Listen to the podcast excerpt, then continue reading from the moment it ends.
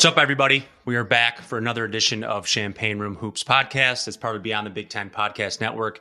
You can check us out on Spotify, Apple Podcasts, or anywhere you get your podcasts, and also on YouTube at Beyond Big Ten.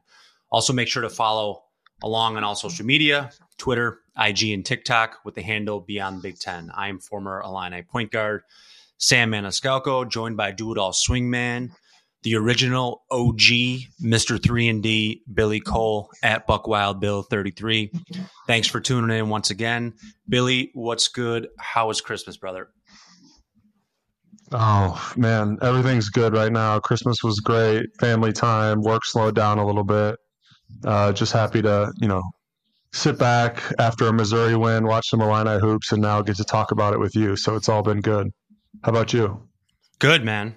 Uh, busy with work, as you know, um, running around like crazy. Uh, you know, looking forward to this conference season for Illinois. Really, really get to hone in, um, as we've both been through that before, and, and talk some more Illini hoops. Um, just want to mention um, our other uh, podcast partner, Brandon Paul, who has been on this year, wasn't able to make it today. So, Merry Christmas, Brandon. Happy New Year. Um, we miss you, and we will be sure uh, to have Brandon back on um, sometime over the next few episodes. We miss them. Um, so let's dive right in. Right. Um, last we talked, we were previewing the um, the bragging rights game. We talked about what a great atmosphere that place is. Two, we I think all three of us were on at the time. We mentioned that you know being one of the coolest atmospheres and one of our favorite games to play in every year um, in St. Louis. Uh, and it wasn't much of a game. no, uh, total domination from the Illini to start. I thought, you know, uh, top 10 team, basically 10 or 11th in the country, depending on which poll you look at. We came out, we didn't play around. Usually that's a game where the, the lesser team kind of finds their feet, they get the crowd into it. And it's a, you know, they make a tight game of it. We didn't let that happen. We, we looked uh, old like we are. You know, we've talked about that a lot. I thought that was a really mature performance and a tough, uh, you know rivalry game, bragging rights game, whatever you want to call it. And then I thought the you know the role players were excellent. You know Quincy Guerrier, five threes, I believe. Um, he's been bringing it the last couple of games, so that's great to see. Then just a you know defensive lockdown. Just seems like Missouri. I know they're a little down this year, but you know hanging our hat on the defense all year long, and then when it matters most in a rivalry game, uh, just bottom line, it's it's a big big win to set us up for a tough uh, January, which is all Big Ten slate, ten different Big Ten, 10 teams coming uh, at us in the in the month of January. Yeah, and we, we scored 97 points. That's a lot of points. So offense is obviously free flowing, looked good. Um, so now we transition. So, you know, I, I want to just touch on in that Missouri game, you know, our best player all year has been Terrence Shannon Jr., He scored 39 for 14 from the field, 30 and 11, had a double double. Like you said, Quincy Guerrier um, averaging 22 in his last three games. What a pickup he was. But uh, before we move on, as we talk about, you know, getting to the conference slate, there was obviously some breaking news um, over the last uh, 48 hours, which I'm sure most Illini fans know by now. But Terrence Shannon Jr. has been suspended indefinitely by the university. Um, he's gotten into some legal trouble. Uh, we'll let due process play out. We won't speculate on that, but we can talk about what that does now because it changes things, right? So, so I think Illini are what 11th in the country, the highest we've been all year, just rolling 10 and two, well, nine and two tonight will be, I mean, they're 26 and a half point favorites for Fairleigh Dickinson. So let's assume they win the night. Uh, 10 and two, great non-conference slate, right? Um, heading into, um, you know, the start of the Big Ten season. So it's a little different. So 11th, I will say we're not the 11th ranked team in the country without um, Terrence Shannon Jr. on her team. So what's our mindset now? How do we, what do we do? What do we, what was, what's Underwood's message? You know, what, what do we, how do we get past this? Yeah, for sure. It was a, uh, I mean, there's, like you said, we're not going to speculate on any of the legal stuff. It's too way too early for any of that. But I think that you know the bottom line is this this type of it, charge it doesn't play itself out in a matter of a month or two months. This is going to be unfortunately for everyone involved, this is going to be a long time thing, probably resolve itself in the summer or even later. So, as Illini fans, it's a dark day. you take you had probably what was the best team in, since the 2005 uh, national championship runner-up squad. Maybe there's an argument for the Ayo and Kofi team. It would have been a good game versus this team, but for the most part, Illini Nation was totally dead set on a big time finish to this season and a big time finish in March. Um, so it's it's sad, right? Because my immediate thought process is a little bit of the head and heart analogy. My head goes to exactly what you just said. Uh, the outlook on the season, all the predictions we've made.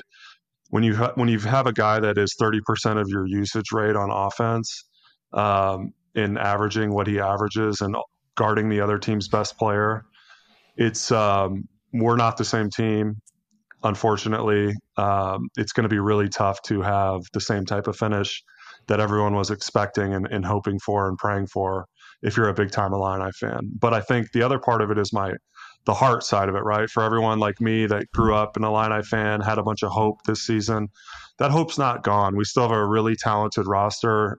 Um, me and you have gone back many times on this podcast and talked about what a good recruiter Brad is um, so he's got a really deep roster, um, and it'll be interesting to see if you know if the fans can all get behind the team. Those kids that you know, those kids are going to have to suit up tonight against Fairleigh Dickinson and Northwestern next week. They didn't, you know, they didn't do anything wrong with this situation, so it's got to be just as devastating as it is for all the fans. It's going to be ten times devastating uh, for those players, not you know, to lose their their leader. Uh, so how do they respond, right? I mean, that's the question at hand that me and you have to answer. I think honestly, it's going to be tough. It wouldn't shock me if they're a little out of sorts tonight.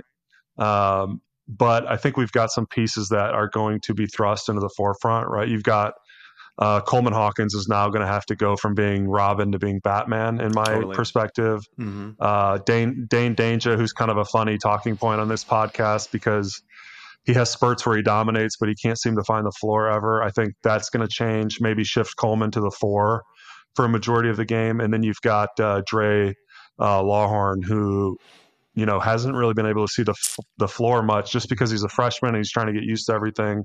And he had Terrence Shannon ahead of him at the off guard spot all year. Well, now all of a sudden, hey freshman, welcome welcome to the big time. You're gonna have to you have to go score points and guard somebody tonight. So I'm interested to see how it all plays out. It's a really unfortunate storyline, but you know that's why sports are great. I think we've um, we've all seen the totally unexpected happen in sports before, and I'm kind of praying that it goes this direction again. Yes, it's going to be have to be done by committee, right? I mean, first of all, you're, you're just you're not going to replace his his production um, and his output, and like you said, his usage rate and everything, and what he means to this team. Um, you know where they're currently at in, in this season, so it's going to be have to have to be done by committee. And you, you mentioned some good names there. It provides opportunity, right? One thing this does um, if you're looking at it from a pure basketball perspective and in Brad Underwood's mind and stuff, it's like, all right, here, next man up mentality, right? You hear that all the time in sports, whether whatever level it is.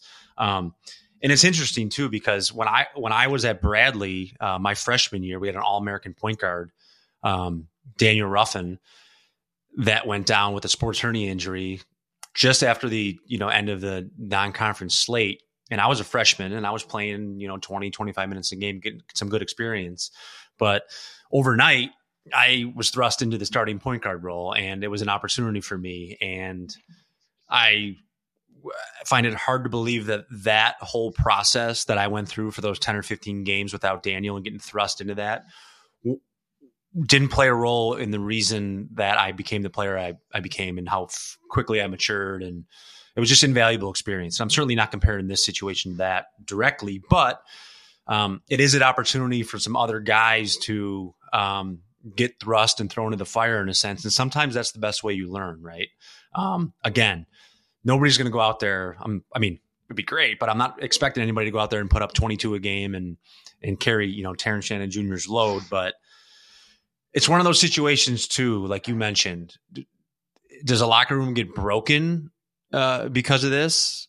You know, if they come out a little flat tonight, that could be expected, or do they rally around this type of situation?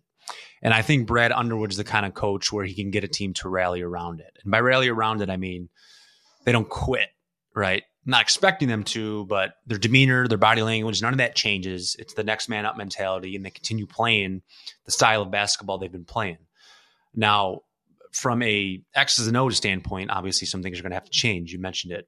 Coleman Hawkins is going to have to be Batman, right? And he's going to have to probably a little bit out of his comfort zone, so to speak, force the issue, right?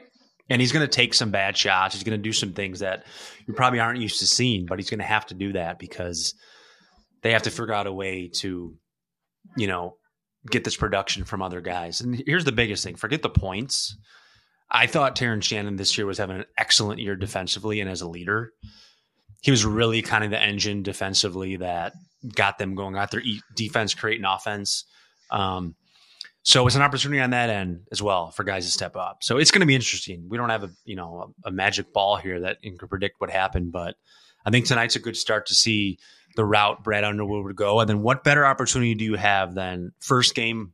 Well, technically not the first game. Rutgers was um, before the, end of the non-conference slate, but we got Northwestern in-state rival coming into Champaign on Tuesday.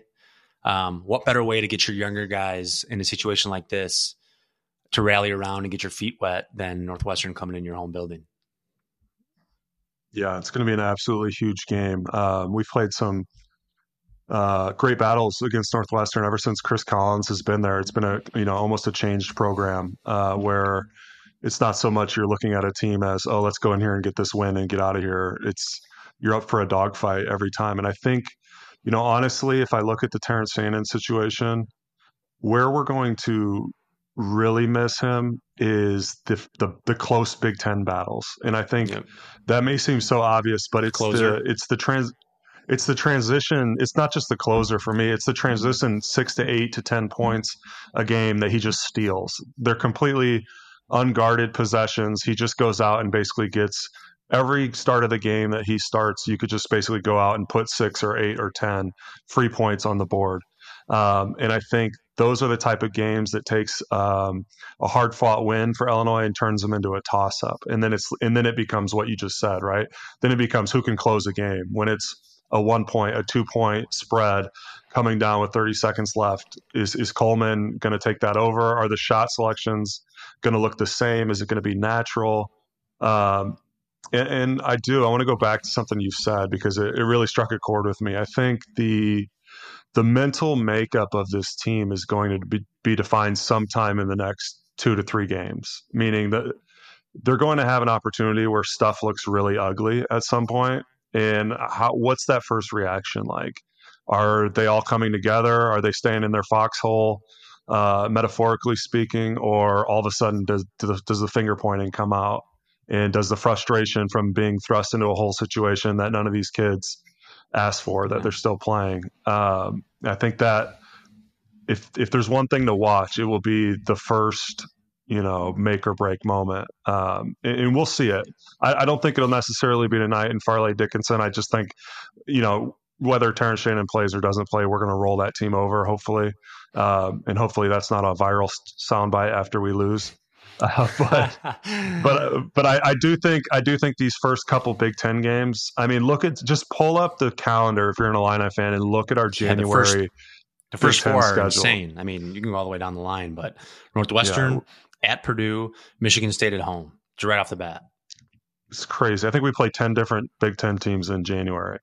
Um, it, I mean, it's absolutely nuts. Murderers row that we have to go through and that's every year. Uh, but it's just going to have to be a really quick transition, not to beat a dead horse, but it's not a good time of the season to be figuring out brand new roles. Yep. Uh, so it's all going to come down to, like I just said, and, and you touched on it earlier, it's going to come down to toughness and mentality. And then w- once they wrap their arms around the acceptance of the situation and staying together, then then their talent can start to weave itself in there and maybe steal steal a few games. But I, I mean, bottom line, I'm thinking the um, I'm thinking I think it's going to be really hard to compete with Purdue for the Big Ten title. Where I was first couple episodes, I was really, you know, I was like, hey, I think we're probably finished second, but I think we give them a good run. I think right now, you know, just getting into the tournament with a good seed at this point. So we're talking third, fourth, or fifth in the Big Ten. I think that that really would be a, a good spot to be in come March. Yeah, it's amazing how fast expectations change and and so much he means to the team. And like you said, um, it's probably as a group for this Illini team, it's hands down the biggest, you know, piece of adversity they're going to face, like you mentioned. So it's a make or break moment for sure. Do you think Brad? Do you think he? Do you think they changed their style, sort of sense? Like, do you think he's? I mean, I've been on teams before in situations where, you know, a couple of our best players may have been out for injury or something, and we changed. Like, you know, a coach would run more sets to try to control the game from that coaching perspective every single possession and make it more of a possession game. Do you think he does something like that based on, you know, losing Tan- Terrence Shannon Jr., or do you think he just says, hey, next man up, go out and play. We're going to continue to play the way that we always play, or, or is it is it a game to game basis? What do you think about that? I absolutely think he will try and micromanage the sets yeah. more. And it will probably he'll probably do it in a way that's a little more subliminal to the players meaning what used to be hey a loose set i would call it where you have dribble handoffs into some motion into a matchup that you like it will probably be more set play calls and part of why i think he'll do that is to protect the transition that i just totally. talked about for for roles right so you know to the layman who, who's not super familiar with you know everything we just said during this transition period, the coach can protect the player a little bit because a new player, take uh, Dra Gibbs Lawhorn, who we talked about earlier, who's going to have to take in a scoring role on. His head will be spinning a million miles an hour when they get on the offensive end.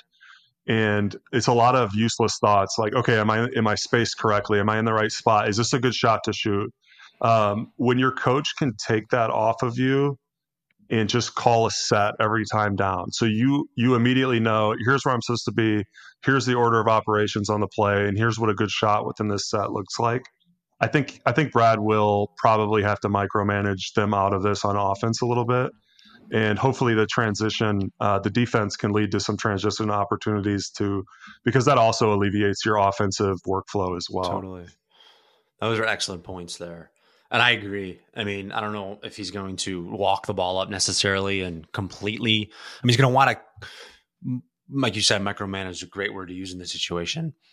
He's going to want to micromanage the tempo as best as he can. But you and I both know that the only way you can really do that is having a heady point guard that has been there before, a very, very, very experienced guard that is able to do that, um, which would be, you know, Terrence Shannon Jr. So, um, it's going to be interesting. Uh, I don't think much changes for him defensively, but I, I do think that one other thing to, to, point out, we mentioned Coleman Hawkins as far as he's really got to step up with his production and be, you know, quote unquote a Batman, like you said. He's an emotional player. He's shown that the last few years in a good way. I think when he channels that emotion, you know, to his advantage, it, it could be really useful. I do think that sometimes he, you know, gets so emotional that it affects his play and it affects the team. Um, how emotional is he going to be over this? You know, how is emo- emotional? Because I feel like a, a guy like that, um, that's at the forefront of our team and our brand of basketball the last few years, is really going to set the tone for the rest of the guys, right? I love Terrence yeah. Shannon's demeanor because he's not very emotional. He kind of just plays. He plays hard. And he leads by example, and the team a lot of time follows his lead with their body language and their demeanor throughout the course of a game. That's gone. Coleman's a little bit more of a wild card as far as that goes. You know, do you think the team? It's just it's it's sensitive situation because I don't want them to follow necessarily his body language in a sense. You know what I'm saying? But I do. You understand what I'm trying to say? Yeah, yeah I mean, totally. That's, that's going to be I a think, big, big deal. Absolutely. I, I, look at it like this, you know, whether it's right, wrong, or indifferent, the coach on the floor essentially just got fired. Yeah. And and you've got a new coach coming in, right? And and that coach most likely, you know, it's not always just because it's your best player. Like for instance, you know, I don't think our best player when I was there was always the most vocal. In fact, he would he would probably admit he wasn't.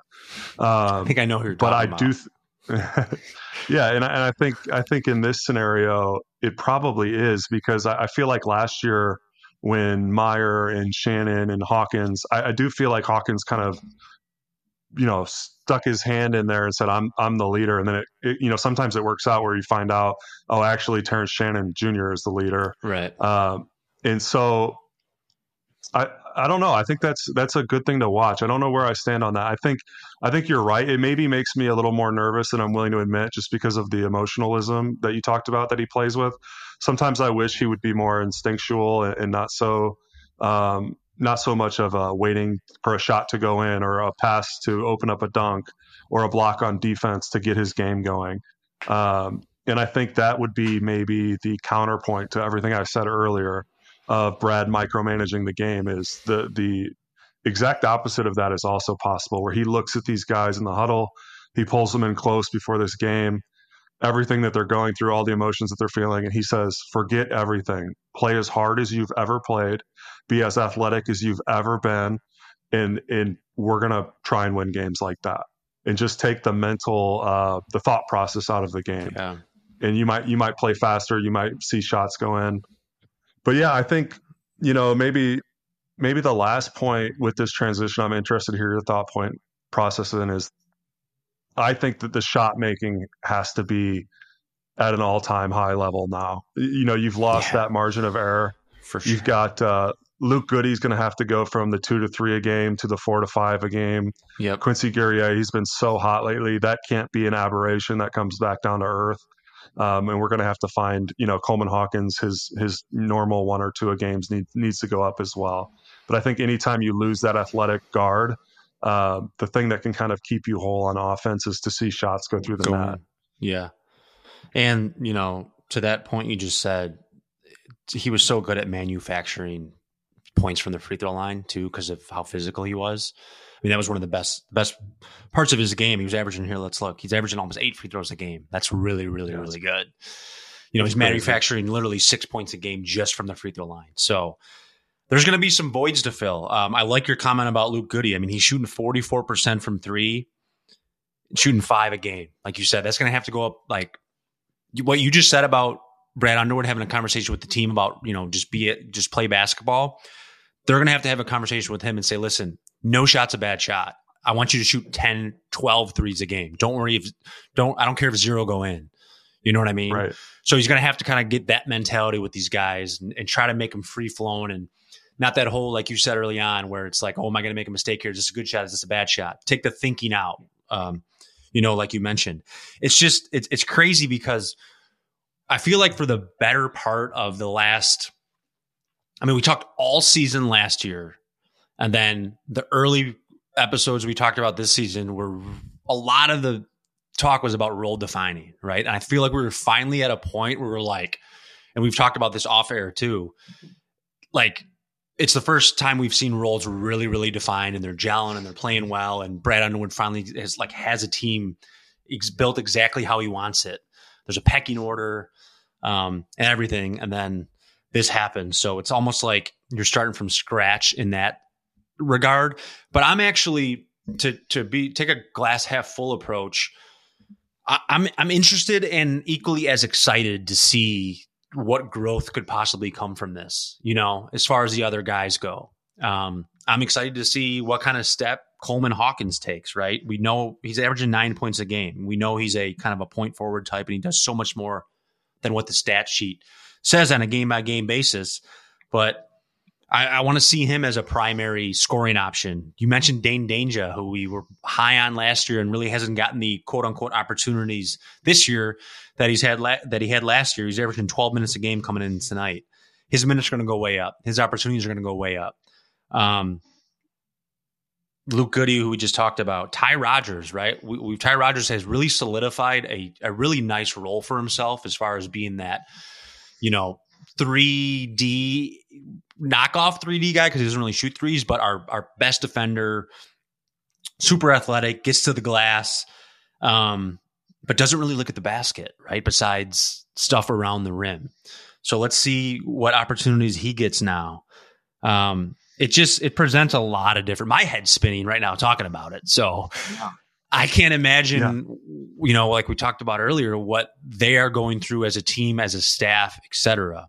Um, but I do know when these situations, type of situations, can arise in sports, um, it could be a rallying cry, right? The the positive about this is that listen, you're on a team of of brothers that you have been in a locker room with, that you signed up to play for with. Sports is a distraction, right? It's a way for them to go out and get things off their mind. And um, so it, it's just, it's in a nutshell, it's going to be interesting. Um, but back to our original point, we're not the 11th ranked team in the country right now, which is unfortunate. No, I was just thinking about this analogy and I kind of like it. But, you know, with all of the college basketball talking heads and all of the who's who in college basketball putting us as a Final Four team in the last couple of weeks, for this to happen, it, it would be like painting a masterpiece on a blank canvas, being halfway done with it, knowing how good it was, and then someone coming over, kicking it out of the way, giving you a new thing, and taking away your best paintbrush. Yeah. And we still have the ability to to you know paint a masterpiece, right? Like you said, it's all out in the open be- before this team to you know either come together and, and make a great finish to the season and a great story out of it, or you know we can struggle without our best paintbrush. So there, there's a lot of opportunity. There's a ton of unknown. It's it's honestly tough to even wrap our minds around the mm-hmm. the news of the last 24, 48 hours. I know a lot of it. I've been scrolling through Twitter. I think you know, Illini Nation's just kind of dumbfounded. Everyone feels a little numb to to to the news, but you know, hopefully the team, like you said, basketball will become a distraction away from the news cycle for a little bit, and hopefully they, uh, you know, they paint their own uh, ending to the season, and it's it's a it shocks the world a little bit because, like you said, like I said, like you said, we're not the 11th best team in the country anymore. But you know, who knows? We could be the 25th best team in the country that wins a couple games in the tournament, right? I don't think that's I don't think that's me just saying that because I run, you know, I run an Illinois basketball podcast. I think that's truthful. We have the talent on the team to do something like that. So let's see where it goes. Do you think we win one of the next three? Hold on a second. I got to pull up that. Got... So Northwest. I'm sorry. I'm taking uh, let me rewind there. Take Fairleigh Dickinson tonight out. Let's talk about the first three in the Big Ten. So at Purdue, we're not winning that one without Terrence Shannon. uh, I mean, anything could happen, right? But uh, Michigan State at home. But I, I think the best one rivalry. I think one good thing about rivalry games is it takes all that stuff. I mean, it's pretty much a a neutral playing field in a sense. I'm missing the words here, but a rivalry game, you could throw all stats, all that stuff out the door, right? Who's not playing, who's playing, it, it, so to speak. So I think our best one to get would be Tuesday, Northwestern at home. Yeah, I agree. I think uh, three and zero oh would absolutely blow my mind. Two and yes. one would be amazing. One and two is probably the most likely for me, and then zero and three is uh, oh no, this is this is the disaster we all prayed didn't uh, didn't happen after this uh, news cycle happened. So um, that would probably be my best guess. I just think those teams are. I mean, Purdue might be the best team in the country, especially in regular season play um, for the last couple years. Mm-hmm. And I know we've got our thoughts on, on that. Northwestern, they're Illinois' little brother syndrome. So, like you said, they're going to play as pos- as hard as a team can physically play against us. Um, so we, we'll be ready. I think that's the thing, though, is the toughness mentality part has always been Brad's biggest biggest strength as a coach. Um, we've never had to get on a, a, pod and question like they just looked flat all game or they didn't try. They, they, had hustle mistakes, you know, stuff that can't happen. We've never had to do that. Um, so I think with their talent, yeah, I think you know one or two games out of those three, I think it's okay. I think you know you've kind of stabilized the ship after the uh, after the torpedo went off, and you can start to make plans for how you finish January strong. I don't know the exact rules anymore because college basketball is so crazy now with the transfer portal. But is that something that is it? Could somebody transfer now into the program? I, don't think. I mean, is so. that no? No, I don't think so. I think there's a uh, I think there's a certain date that you have to be on the roster by. I want to say it's uh, I want to say it's sometime in November. Okay, so it's not like there's a people that have entered the transfer portal beginning of the year at another school and they're still sitting there and like you can go grab them. Like it's not like free agency. It's a great. I'm honestly now that you say that, like you said, the, the rules have changed so much since I played. Uh, but I do think there's a I think there's like a drop dead date at some point in the fall. That would be interesting because I could see that if if it if that's possible, I could see that happening too, where you know he throws in there like a free agency type thing and tries to pick somebody up to to pick amazing. up the slack. so, um, yeah, just wild stuff. So, um, we're gonna regroup is what we'll do. Um, hopefully we have Brandon on next time too, because it's unfortunate he wasn't able to join this time because I would love to get his thoughts on on all this stuff uh, going on and what you know online I have ahead of them. But so let's see three three in a row. So Northwestern, Purdue, Michigan State. Um, I say we regroup and let these next three four games play out. Um, I'm going to be interested in watching tonight. I wanted to see just their demeanor, right? I'm not expecting mm-hmm. um, to see anything specifically tonight, but just you know the demeanor of the team and how they come out uh, versus Fairleigh Dickinson. Uh, hopefully, you know they get that W. Sh- sh- they should. Um, and then these next three Big Ten games, let's see what we're made of, right? And you know, Brad is like you said is is preaching that um, toughness, and that's kind of what he's been all about since he's been at Illinois. So um, crazy stuff. I feel like it's just you know last year we had a couple episodes early in the season, um, you know, with the the transfer news and stuff like that, with guys leaving the team, and then this off season, the boatload of guys um, that left, and we were like, holy smokes, like is this program ever really going to get you know its feedback on the ground again from you know talking about the Kofi Ayo years. Um, and we were rolling this year, then this happened. So um, he's certainly Brad is certainly well versed in um, and has experience in in the adversities and the ups and downs of a season of a college basketball season. So let's see what kind of rabbit he can pull out of his hat this time. But um, we'll regroup in a few weeks. Hopefully, Illini go four zero. Oh. We're back on here with uh, balloons and kazoos, and we're like, holy cow, this team's amazing, and there's a new star on the team. Um, and Coleman Hawkins becomes the top five pick in the NBA draft because of this next four game slate. But I highly doubt that's going to happen. But still, um, exciting to watch. Um, I'm sure they're going to play hard, and uh, we'll regroup in a few weeks and see where we're at there. Sound good? That sounds perfect. I agree with everything you said. If that happens, I'll uh, I'll kiss your ass. Okay. All right, and we'll end on that note. Thanks, Illini fans, for joining. We'll see you in a few weeks. Champaign Room Hoops podcast. See you guys.